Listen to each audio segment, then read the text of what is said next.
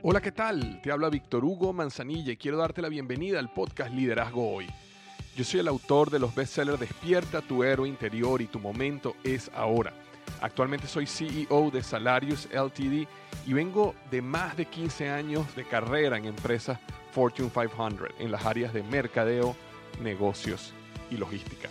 Este es mi podcast, este es tu podcast, donde vamos a discutir sobre desarrollo personal, liderazgo y emprendimiento. Si quieres cambiar tu vida, si quieres crecer, si quieres aprender y lograr tus objetivos, pues prepárate, porque los mejores días de tu vida están al frente de ti.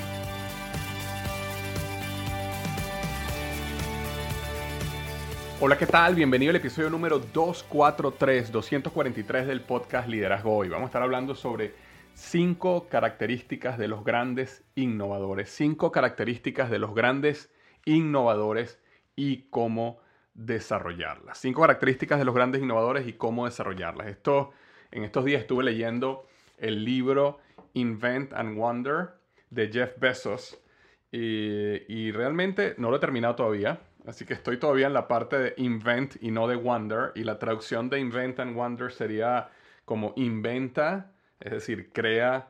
Y wonder tiene que ver con deambula, con vaga. Todavía no he entendido esa segunda parte del título. Me imagino que más adelante en el libro eh, llegaré a entender de dónde viene el wonder del título. Pero cuando estaba leyendo este libro, la introducción de este libro la escribió una persona que se llama Walter Isaacson. Y Walter Isaacson es el autor de varias biografías, entre ellas la biografía de Steve Jobs y muchas otras muy, muy, muy famosas. De hecho, este, comenzando el libro, y les leo, eh, bueno, digamos textualmente, aunque voy a traducir acá, dice, este, eh, ah, normalmente me preguntan, dice Walter Isaacson, dice, normalmente me preguntan de las personas que viven hoy, ¿a quién consideraría yo que está en la misma liga que aquellos de los cuales yo he escrito como biógrafo o su biografía? Leonardo da Vinci, Benjamin Franklin, Ada Lovelace, Steve Jobs y Albert Einstein. Y él dice, todos eran inteligentes, pero no es eso lo que los hizo especiales. Eh, las personas inteligentes eh, hay muchas y normalmente no llegan a mucho. Lo que realmente cuenta es ser creativo e imaginativo. Y eso es lo que hace a una persona un verdadero innovador. Y por eso mi respuesta a la pregunta es Jeff Bezos. Y Jeff Bezos, eh, para las personas que no saben, es el CEO y fundador de Amazon. Y bueno, como Amazon, su gran compañía, Está dentro de Amazon muchas cosas como Amazon AWS o AWS, que tiene que ver con todos los servidores y eh, servicios de, digamos, de renta de servidores. Y también, bueno, empresas que están haciendo eh, viajes al espacio y muchas otras cosas que él está involucrado, como eh, también es dueño del Washington Post y otros, ¿no? Y, y, como sabemos, para el momento que se está grabando este, este episodio, es el, el hombre más rico del mundo, Jeff Bezos. Entonces, cuando yo estaba leyendo este eh, libro, en la introducción, Walter Isaacson habla de cinco características que él ve en este tipo de personas, como Jeff Bezos, como Albert Einstein, como este, Leonardo da Vinci. Y me, llamaron mucho la atención porque evidentemente guardando las distancias y no es que uno se sienta pueda llegar a un nivel como lo puede tener un Leonardo da Vinci o un Jeff Bezos, sí, sí me llaman la atención esas características y cómo nosotros podemos desarrollarlas. Y eso es lo que quiero hablarles en el episodio de hoy. Pero antes de comenzar, queremos darle la gracia a nuestro patrocinador del episodio de hoy, que es Ring. Y Ring nos dice lo siguiente, con un videotimbre, con un perdón, Ring, puedes mantenerte conectado a tu hogar desde donde sea. Si traen a tu puerta ese paquete que estás esperando o llega una visita sorpresa, tú recibes una alerta y puedes verlos, escucharlos y hablar con ellos desde tu celular. Además, con Ring es fácil proteger todo tu hogar, con timbres, cámaras de seguridad y una alarma que puedes instalar tú mismo.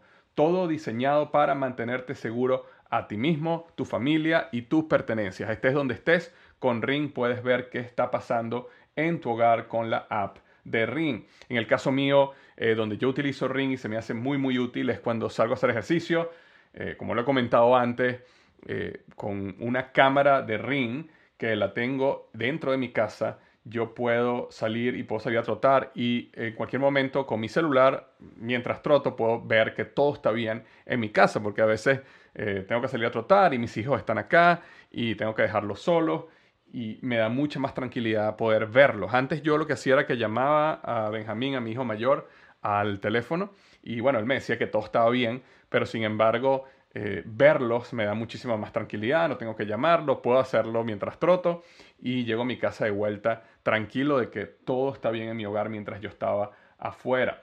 Entonces, obtén una oferta especial para la compra de tu kit de bienvenida Ring cuando visites ring.com diagonal Victor, ring.com diagonal Victor. El kit de bienvenida incluye el video timbre Ring Doorbell 3 y el Chime Pro. Es todo lo que necesitas para comenzar a construir hoy mismo seguridad a tu medida para tu hogar. Solo visita ring.com diagonal Victor. Esto es ring.com barra diagonal Victor y ahí podrás obtener tu oferta. Muchísimas gracias a Ring por ser el patrocinador de este episodio número 243 del podcast Liderazgo. Y como les comentaba, vamos a estar hablando sobre estas cinco características. Así que vamos a comenzar de una vez con estas cinco características. Entonces, acá, eh, eh, con el libro en mano, quería contarte que esta primera característica que habla Walter Isaacson es ser apasionadamente curioso. Ser apasionadamente curioso. Y él comenta acá sobre la capacidad de curiosidad de muchos de ellos. Eh, da ejemplo, por ejemplo, de Leonardo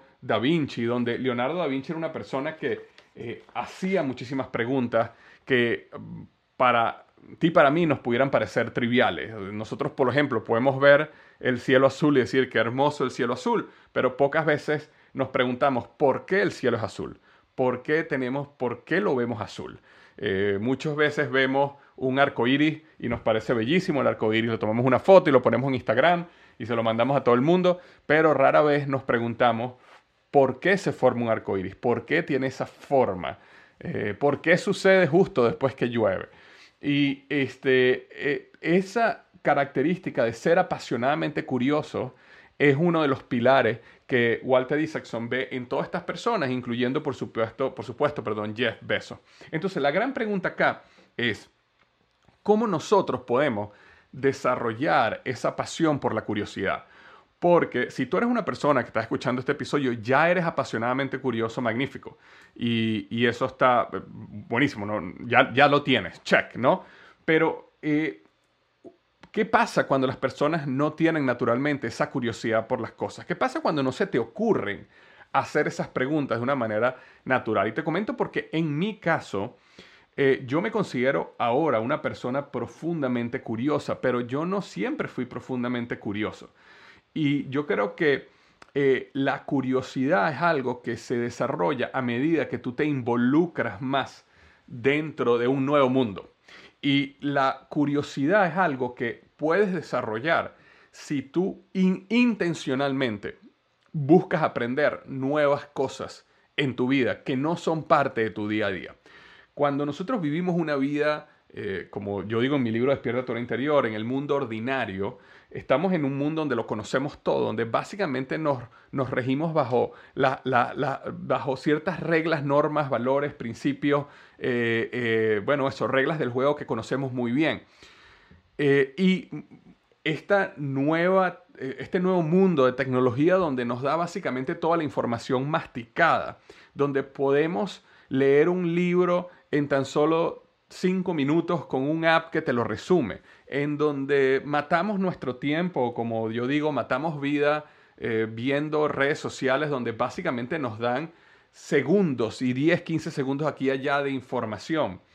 Este, lo que hace eso es que nos adormece nuestra capacidad natural y nuestro deseo de ser curioso. Es como, es como, imagínate una persona que pudiera desarrollar esa pasión eh, por catar, por disfrutar, por entrenar su paladar para eh, poder eh, disfrutar y apreciar diferentes sabores, pero tú le estuvieras dando McDonald's todos los días. Entonces, naturalmente, tú matas esa capacidad que tiene la persona de, desarrollar su gusto a un punto donde pueda apreciar los diferentes sabores. Eh, yo tengo amigos que son, por ejemplo, especialistas en el café y han logrado desarrollar por medio de técnicas eh, una, una capacidad de degustar el café entre sus, entre sus tonos dulces, amargos y diferentes tipos y niveles. Y exactamente igual sucede con el vino y sucede con la, con la comida en general.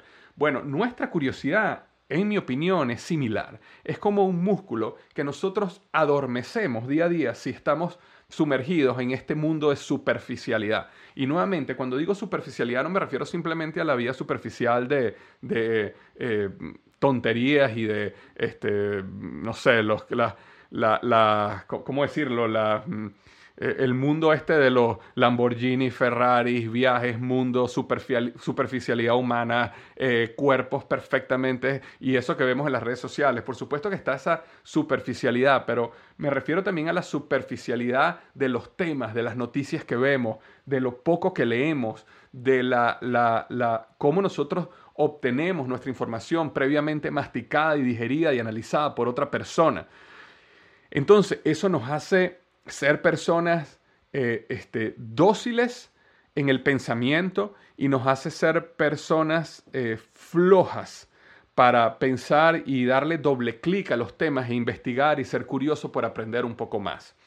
Yo creo que no hay nada más poderoso que eh, forzarte intencionalmente a descubrir un nuevo mundo del cual tú no sabes nada. Es como comenzar ese proceso de descubrimiento de algo, algo que tú creas que puedas tener interés o te gustaría aprender.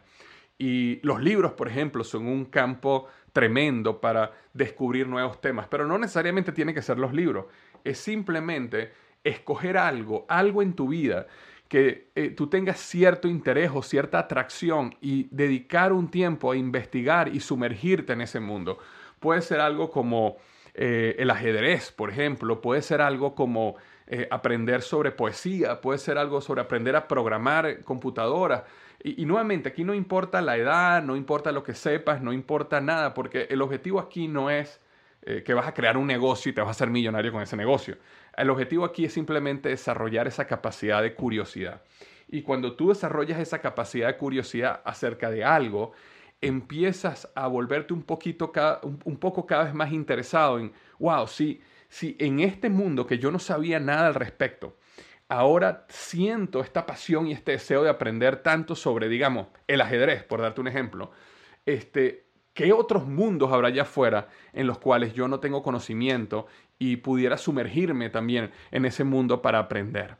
Entonces, eso te va a llevar en una aventura, en una jornada de descubrir cosas nuevas, un instrumento musical, un nuevo deporte, un, una nueva, un nuevo tipo de arte, como te dije, leer sobre poesía, leer sobre cuentos, historias, novelas, aprender sobre cualquier cosa.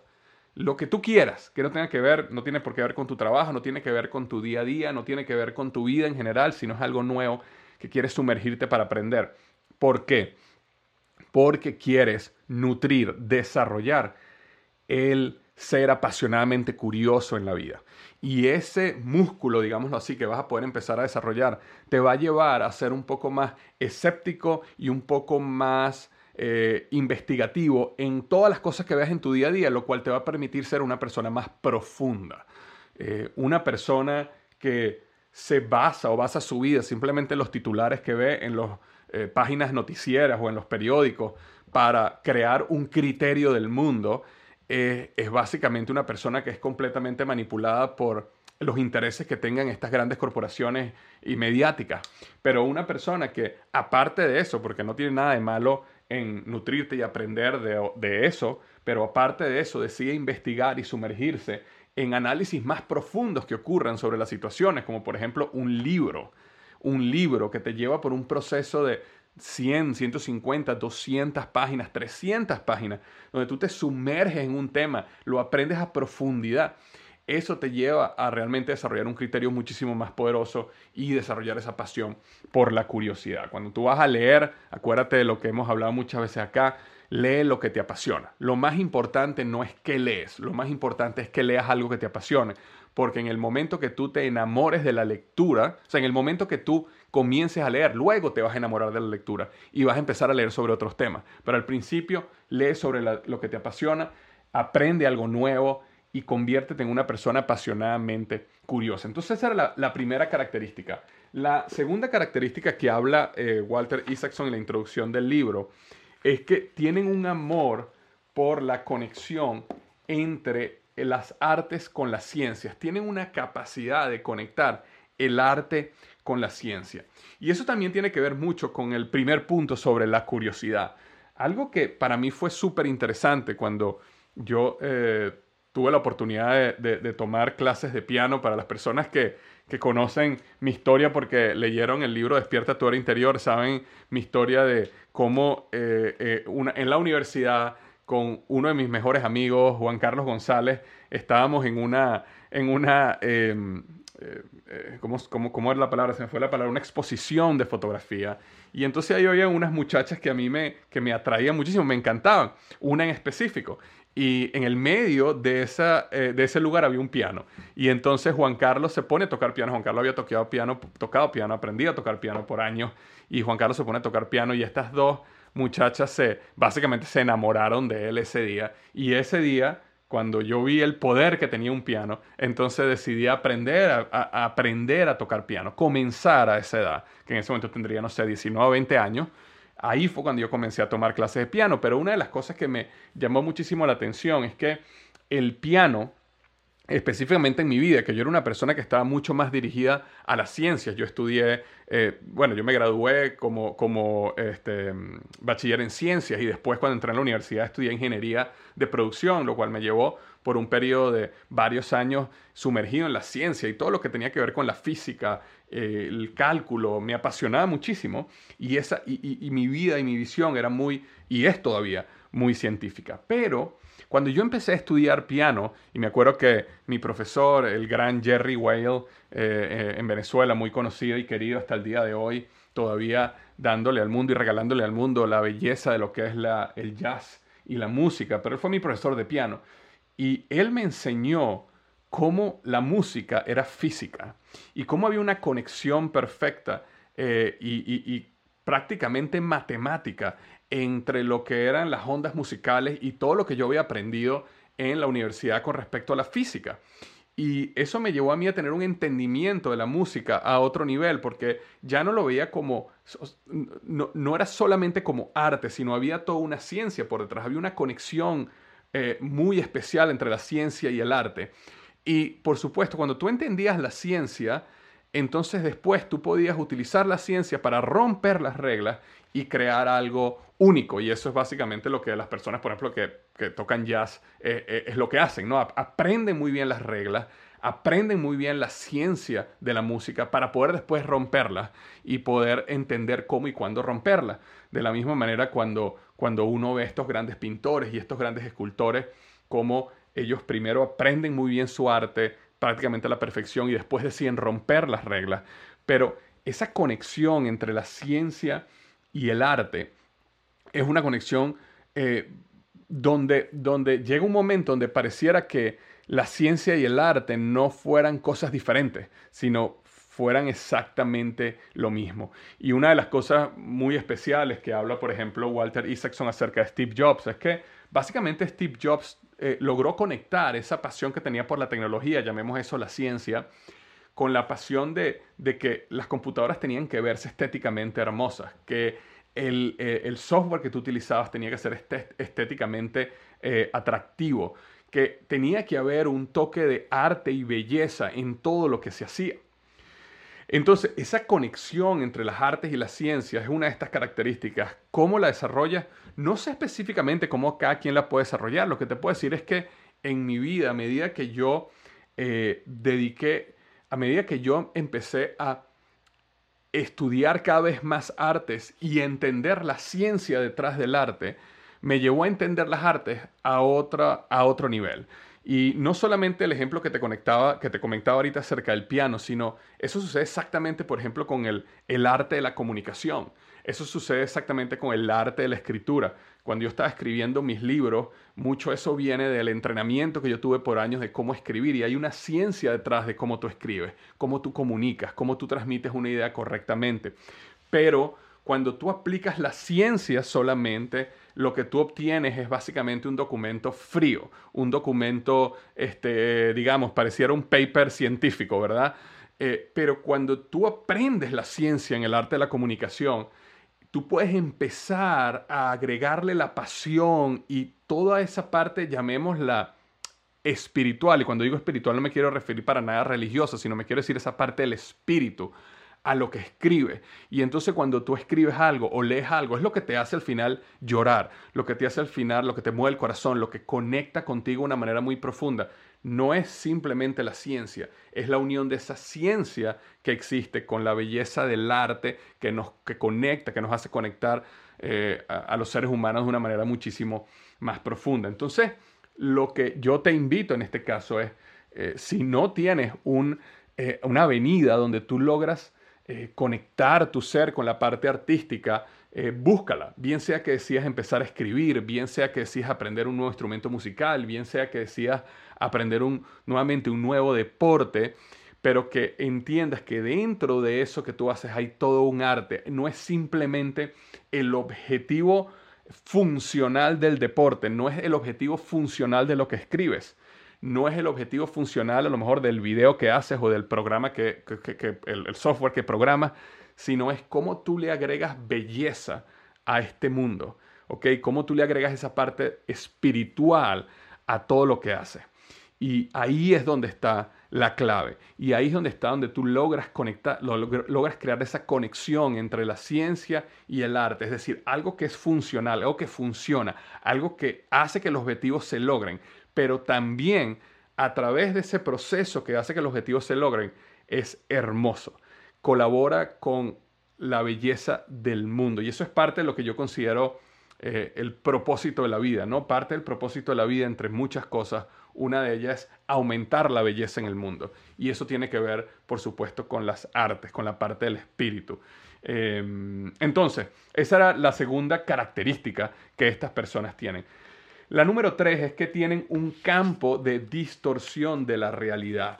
Un campo de distorsión de la realidad. Y eh, eso lo hemos visto en, muchísimos de estos innovadores. Se habla de que Steve Jobs tenía este campo distorsionado y cuando hablamos de campo distorsionado la realidad quiere decir que ellos, ellos se crean una nueva realidad mental y de verdad creen que lo que está pasando es la realidad de lo que está pasando. Y no importa cuántas veces una persona le pudiera decir, mira, esto no va a pasar o este proyecto no se puede hacer o esto es ilegal, no lo hagas. En su mente eh, ellos viven en un estado donde creen de corazón en esa realidad y su mente de alguna manera, su subconsciente, y estoy seguro que habrán estudios mucho más profundos psicológicos acerca, acerca de por qué pasa esto, pero a nivel subconsciente su mente bloquea información que les revele que su estado em, eh, distorsionada la realidad, es mentira. Entonces, por ejemplo, si una persona cree que nosotros podemos, podemos lanzar este producto la semana que viene, cree que es así y por más que el equipo les diga no se va a poder hacer, no vamos a estar listos, no se va a lograr, todas esas frases no se puede, no se va a lograr, son frases que la persona simplemente no escucha. Es como que le hablaras en otro idioma. No es que no te quiera escuchar, no es que lo hace a propósito, es que simplemente no lo hace, no es ni siquiera su culpa. Entonces, eh, Steve Jobs claramente a través de su biografía cuentan cómo tenía este sentido, este campo de distorsión de la realidad. Hablan de que eh, Elon Musk tiene también un, campo de distorsión de la realidad. Y eh, definitivamente Jeff Bezos también tenía este campo o tiene este campo de distorsión de la realidad. Ahora, ¿cómo nosotros, qué podemos nosotros aprender de este campo de distorsión de la realidad? Y yo creo que lo más importante acá es que la razón por la cual ellos tienen una convicción tan grande en lo que ellos quieren lograr, en sus proyectos y en su visión de vida, es porque realmente la creen. La creen porque viven en este campo de distorsión de la realidad. Ahora, tú y yo que no estamos en este campo de distorsión de la realidad, eh, por lo menos creo, no lo sabemos porque las personas que están en este campo de distorsión no lo saben, pero asumamos que nosotros no tenemos este problema del campo de distorsión de la realidad. El gran aprendizaje es que la creencia hace la diferencia. Es decir, la capacidad de estar convencido o convencida de que tú puedes lograr una meta y un objetivo es lo que hace la gran diferencia. Entonces, ¿qué es lo que yo te recomiendo que hagas con respecto a este paso? Es que tú mm, eh, a través de rituales o ejercicios como tu afirmación positiva, como la repetición, como la visualización, tú llegas a un proceso donde tú mismo te laves el cerebro, tú mismo te convenzas o tú misma te convenzas de la realidad de la visión que tú tienes para tu vida. ¿Por qué? Porque el subconsciente, como lo hemos hablado aquí muchas veces antes, básicamente el subconsciente es como si tuviera una fábrica con mil empleados haciendo realidad, trabajando día y noche para hacer realidad lo que tú crees que es verdad. No, tu subconsciente no está buscando hacer realidad tu sueño. Tu subconsciente no está buscando esa realidad lo que es mejor para ti. Tu subconsciente no está buscando esa realidad que tú te conviertes en una persona sana. Tu subconsciente está buscando esa realidad lo que tú crees que es verdad. Entonces, tú necesitas lavarte el cerebro. Básicamente lo que necesitas es tú mismo intencionalmente crear un campo de distorsión de la realidad para tú poder convencerte de algo y que de esa manera tu subconsciente con full poder, con todo su poder, esté moviendo todo lo que puede en la dirección hacia el objetivo y donde tú quieres llegar. Eh, por eso, eh, en mi afirmación positiva, yo coloco cosas como, por ejemplo, este, yo soy un gran corredor. A lo mejor, probablemente ahorita no lo soy, pero yo me visualizo como que yo soy un gran corredor que corre maratones y los corre a, una cierta velocidad y con, una, y con unas ciertas características que me hacen un gran corredor. Ahora, ¿qué es lo que yo quiero? Lo que yo quiero es convencerme a mí mismo. Lo que yo quiero es lavarme el cerebro a mí mismo de que yo soy un gran corredor. Es decir, yo quiero crear este campo de distorsión de la realidad exactamente con, mis habilidades de emprendimiento, con, con mis habilidades de escritor, con mis habilidades como padre. Es decir, yo quiero lavarme el cerebro de una manera donde realmente yo crea ciertas cosas que para mí son importantes para que mi subconsciente trabaje en la dirección que yo quiero que trabaje y me lleve en ese camino. Y eso es lo que yo creo que estos grandes innovadores lograban a través de estos campos de distorsión de la realidad. Lo que pasa es que a lo mejor no lo hacían de una manera intencional, simplemente así eran. Pero nosotros podemos intencionalmente desarrollar estas creencias que nos lleven a donde nosotros queremos llegar. Entonces era la número tres. La número cuatro es que tienen un sentido infantil de asombro. Sentido infantil de asombro. Este, una de las cosas que yo diría bonitas pero a la vez tristes de nuestro desarrollo es que nosotros en algún momento dejamos de ser niños, ¿verdad? O, niñas, ¿no? En este proceso de, madurez donde la sociedad nos invita a ser adultos y a comportarnos como adultos y a a callar ese niño que tenemos interiormente. Y una de las cosas que habla el autor aquí en el libro es que este, eh, nuestros profesores, dice aquí, nuestros profesores, inclusive nuestros padres, eh, en algunos momentos, de manera impaciente, nos pedían que paráramos de preguntarle preguntas tontas. Eh, y este, nosotros podíamos, por ejemplo, asombrarnos de la belleza de un cielo azul, pero pero nunca nos preguntamos por qué era azul. Leonardo da Vinci, sí. Einstein, sí. Este, eh, y así, y Einstein que le escribió a un amigo, tú y yo nunca pararemos de estar curiosos, de ser unos niños curiosos frente al gran misterio en que nacimos. Entonces, este, es interesante este concepto de este sentido infantil de asombro, esta capacidad de hacerte preguntas sencillas. Y yo creo que lo más importante acá para aprender y cómo nosotros lo podemos aplicar a nuestra vida es cómo nosotros o cómo nosotros podemos perder el miedo a hacer las preguntas tontas, tontas entre comillas, ¿verdad? Y más básicas. Porque una de las cosas, por ejemplo, que yo he aprendido más de Elon Musk, que yo consideraría Elon Musk una persona que cumple estas características que habla Walter Isaacson, es que Elon Musk habla de que la, gran diferencia entre la manera que él piensa y la mayoría de las personas piensan es que él es una persona que piensa en base a principios. Y las personas, otras personas normalmente piensan eh, a manera de comparación o metáfora o símil. Entonces, cuando una persona, por ejemplo, te dice, este, oye, mi negocio es como, como el Uber, pero de las camionetas, o mi negocio es como el Uber, pero de tal cosa, está haciendo una comparación, está haciendo una metáfora. Y nosotros muchas veces pensamos en metáforas. Cuando queremos explicarle algo a alguien, le decimos, es igual que esto, pero así. Entonces, esa manera de pensar como metáfora, Elon Musk dice que no te permite ir a eh, las preguntas más básicas de lo que tú quieres hacer. Y lo que realmente ha hecho Elon Musk revolucionario es su capacidad de este, eh, ir a lo más básico. Y por eso él habla tanto de lo que es el pensamiento basado en principios. Y cuando él habla de pensamiento basado en principios es cómo llegamos a lo más básico de la pregunta y el problema que queremos resolver. Y lo empezamos a resolver desde lo más básico sin tomar prejuicios ni paradigmas ni compararnos con lo que ya existe para no nublar nuestro pensamiento, para no eh, eh, mover nuestro pensamiento en una dirección que no es la correcta y reconstruimos y resolvemos el problema bajo esta manera. Eh, y eso es lo que lo llevó, por ejemplo, cuando él estaba creando SpaceX, de que eh, él inicialmente viajó, eh, creo, si mal no recuerdo, creo que era Rusia, pero puede estar equivocado el país, para comprar cohetes.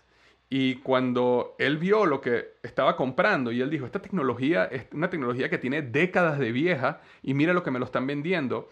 y él empezó a decir, ¿cómo nosotros podemos realmente construir un cohete donde hagamos financieramente eh, posible, económico, lo que es la, eh, el, transporte espacial.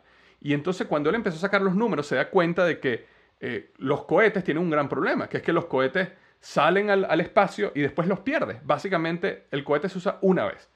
imagínate que tú tuvieras ahorita un taxi donde tú fueras a alquilar un taxi, o pagarle un taxi, perdón, para que te llevara a un sitio, y cada vez que el taxi te llevara a un sitio, el taxi el carro se dañara completamente, se tiene que botar, pérdida total.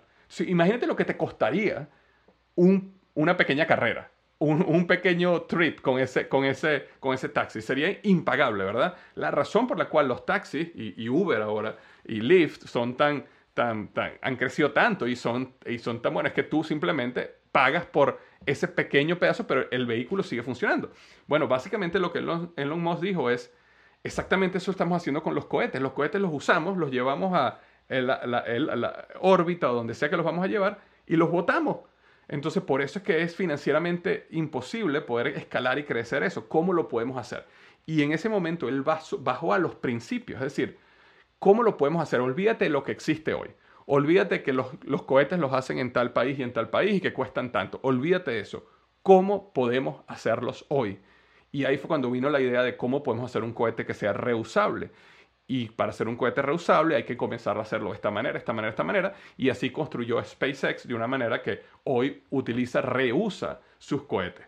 Entonces, eso se debe al pensamiento basado en principios. Y yo creo que este punto acerca del sentido infantil de asombro, o esta capacidad de hacer preguntas que muchas veces llamaríamos como tontas, es esa capacidad de volver a lo básico y hacernos las preguntas más básicas sin, eh, sin este, eh, dejarlas que sean nubladas por la realidad de hoy. Hoy puede ser que el negocio en el Internet sea de esta manera. Hoy puede ser que los negocios de, de tal industria se hagan así. Pero ¿cómo pudiéramos hacerlos hoy si comenzáramos desde cero de la manera correcta o de la mejor manera o de la manera más eficiente? Y ahí, haciéndote esas preguntas, es lo que te puede permitir llegar a las ideas que te traigan una real innovación. Y eso permite eh, cambiar el mundo realmente. Entonces, era el número cuatro, sentido infantil de asombro. Y la número quinta, que aunque eh, Walter Isaacson en su libro no la nombra como la número cinco, pero la está colocada ahí en medio de un párrafo y me pareció suficientemente importante para sacarla y darle su propio eh, valor, es que estas personas son misioneros versus mercenarios. Y esta es una palabra de Jeff Bezos. Jeff Bezos decía, yo cuando voy a, reunirme con un proveedor o con un cliente o hacer negocio con alguien, mi gran pregunta es, ¿esta persona es un misionero o esta persona es un mercenario? Y llevando el concepto al extremo es, ¿es una persona que su interés es simplemente financiero? ¿O es una persona, estos serían los mercenarios? ¿O es una persona que tiene un interés y un propósito superior en todo lo que hace, donde el dinero obviamente es importante, pero el dinero no es lo más importante. ¿Por qué es así? Porque, creámoslo o no, para Jeff Bezos, el dinero no es lo más importante y lo ha demostrado a través del tiempo como ha creado la compañía. Una compañía que por, eh, por años y años y años daba pérdida simplemente con el objetivo de crear y crecer su participación en mercado en base a un modelo donde ponían al cliente como el centro. Eh, eh, y, eso se basa que su objetivo, más que hacer dinero, era cómo creamos esto. Cuando tú ves y estudias a personas como Elon Musk, te das cuenta de que eh, SpaceX y Tesla y The Boring Company y Neuralink eh, no son compañías donde su objetivo principal es hacer dinero, aunque acaba de ser nombrado el segundo hombre más rico del mundo. Hay un propósito mucho más grande. Y lo que lo despierta cada día y lo que lo entusiasma cada día es la misión. Es la misión de cambiar el mundo. La misión de Jeff Bezos de cambiar el mundo. Y exactamente igual lo ves con Steve Jobs. Nadie, pues, Steve Jobs es un hombre hiper, hiper, hiper millonario, pero Nadie puede decir que el objetivo de Steve Jobs principal era hacer dinero. Nunca fue así. El objetivo de Steve Jobs siempre era algo muchísimo más grande. Entonces, así como Steve Jobs, como Einstein, como este, Jeff Bezos, como Elon Musk, son personas que se logra ver de anteojitos que son misioneros más que mercenarios. La gran pregunta aquí para ti y para mí es cómo nosotros en nuestro negocio o en nuestro trabajo o en lo que hacemos cada día nos aseguramos de que exista un propósito superior que nos permita ver lo que hacemos como algo que está llevando a la humanidad a un mejor lugar.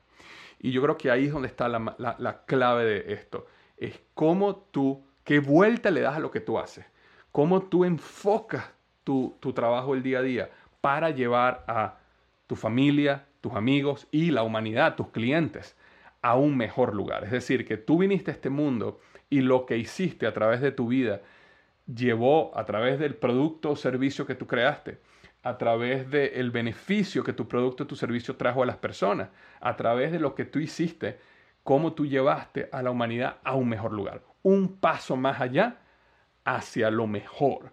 Y cuando tú consigues ese propósito, cuando tú te conviertes en un misionero, entonces tienes una fuerza aún mucho más grande que el dinero, que el carro, que el yate, que la casa, que los viajes, que nuevamente todo eso es hermoso y es importante y cudos y hay que conseguirlo.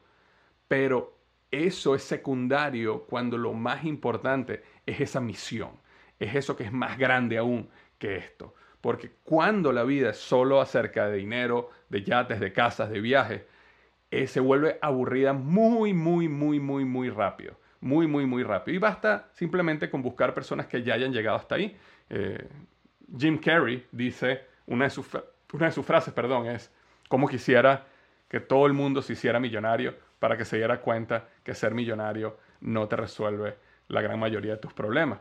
Entonces, este, lo que pasa es que es difícil entender eso cuando estamos del otro lado, porque pensamos que eh, esa vida, la paz financiera, viajar, los juguetes, eh, nos van a dar ese sentimiento de valor y de, y de importancia que tenemos pero la realidad es que no es así. Eh, nuevamente, buenísimo que lo logremos y trabajemos duro en lograr esas cosas, pero más importante es cómo nos convertimos en misioneros versus mercenarios. Entonces, esas eran las cinco características de los grandes innovadores, nuevamente el libro Inventa y Deambula o Invent and Wonder de Jeff Bezos.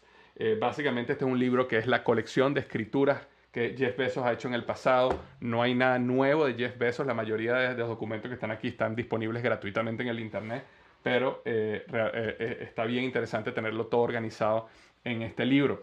Entonces, las cinco características son ser apasionadamente curiosos. La número dos es conectar las artes con las ciencias. La número tres es que tienen un campo de distorsión de la realidad. La número cuatro es que tienen un sentido infantil de asombro. O como yo la reescribí un poco, es que tienen esa capacidad de hacer las preguntas más básicas sin temor a hacer esas preguntas. Y la número cinco es son misioneros versus mercenarios. Bueno, espero que esto te haya ayudado, espero que te haya sido de bendición para tu vida. Te mando un gran abrazo y recuerda lo que siempre digo, los mejores días de tu vida están al frente de ti.